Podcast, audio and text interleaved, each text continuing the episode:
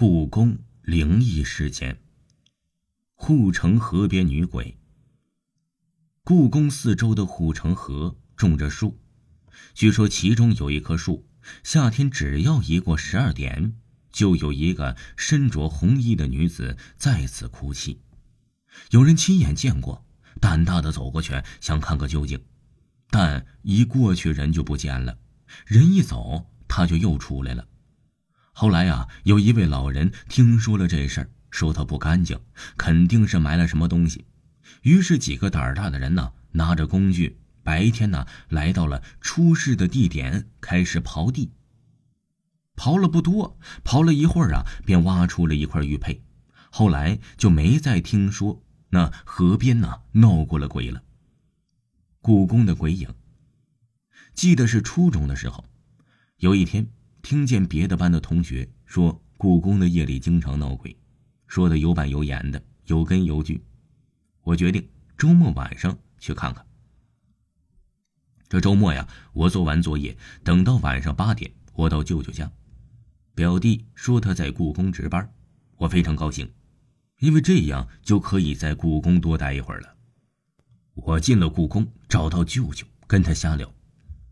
说：“听说呀，故宫闹鬼是真的吗？”他听完后愣了一下，说：“没有鬼，他们瞎说呢。”说完就不再说话了。九点半的时候啊，他就催我赶紧回去，因为我的目的是看看到底有没有鬼，所以就赖着不走。快十一点的时候，我说我要上厕所，就从他的办公室里出来了。说来也怪，挺好的天我刚一出来就刮大风了。那时候啊，故宫里非常黑，没什么路灯。说实话，我真有点挺害怕的。我一路小跑，直奔中央大殿。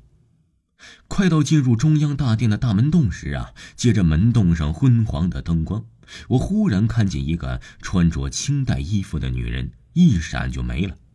我当时都吓傻了，愣了有一分钟吧，啊，定了定神，仔细想想。哎，看那人的服饰啊，好像是宫女。我赶紧顺着原路返回了舅舅的办公室。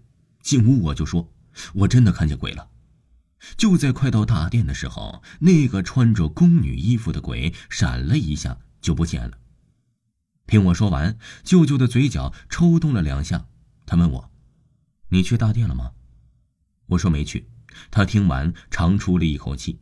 说那里晚上啊不能随便进，我当时非常害怕，但又由于很小，好奇心很重，就很想去看看，就磨着舅舅跟我一起去看看。他最后也没办法，很不情愿的跟我一起去了。当我到了通往大殿的门洞时，我就愣了，我看到了不止一个宫女，她们正在向着大殿走。我终于明白舅舅为什么说晚上不能随便进了。五点过后的灵异故宫，有个人以前在故宫看门，据那个人说，每天晚上都能听见有人在奏乐，而且有时能看见宫女、太监排队走过。那个人家的孩子身体都不好，老人都说呀，是因为那里受的阴气太大了，影响了下一代。不仅仅这样，大家有没有留意到啊？故宫里有很多的院落是被封起来的，不对游客开放。其实啊，每一个府邸都发生过用科学无法解释的现象。解放前还没有封的时候，在这些地方死了很多人，不是无故消失就是命亡，但始终是离奇的，查不出原因。不过都有那么一个共同点：死后如果还能见着尸体，那么尸体都没有脸皮。更吓人的就是一口井，平日白天的时候往下看，井底就是一些石头、杂草什么的。但每到晚上十二点后往下看，只要天上有月亮，你会看到井底出现的不是石头杂草，而是水。水上倒映的却不是你的面孔。当然了，也有科学人员解释了，故宫能看见宫女啊是有科学依据的，因为宫墙是红色的，含有四氧化三铁，而闪电可能将电传导下来。如果碰巧有宫女经过，那么这时候宫墙就相当录像带的功能。如果以后再有闪电巧合出现，可能就会像录像放映一样，出现在那个被录下来的宫女的影子。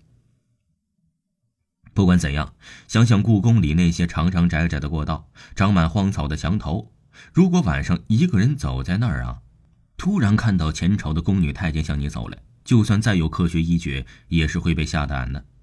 五点是故宫关门清客的时间，据说那个钟点是故宫阴气最重的时刻，很多游人都感觉到，即使是在闷热的夏天，五点的故宫也会让人感到一种阴冷。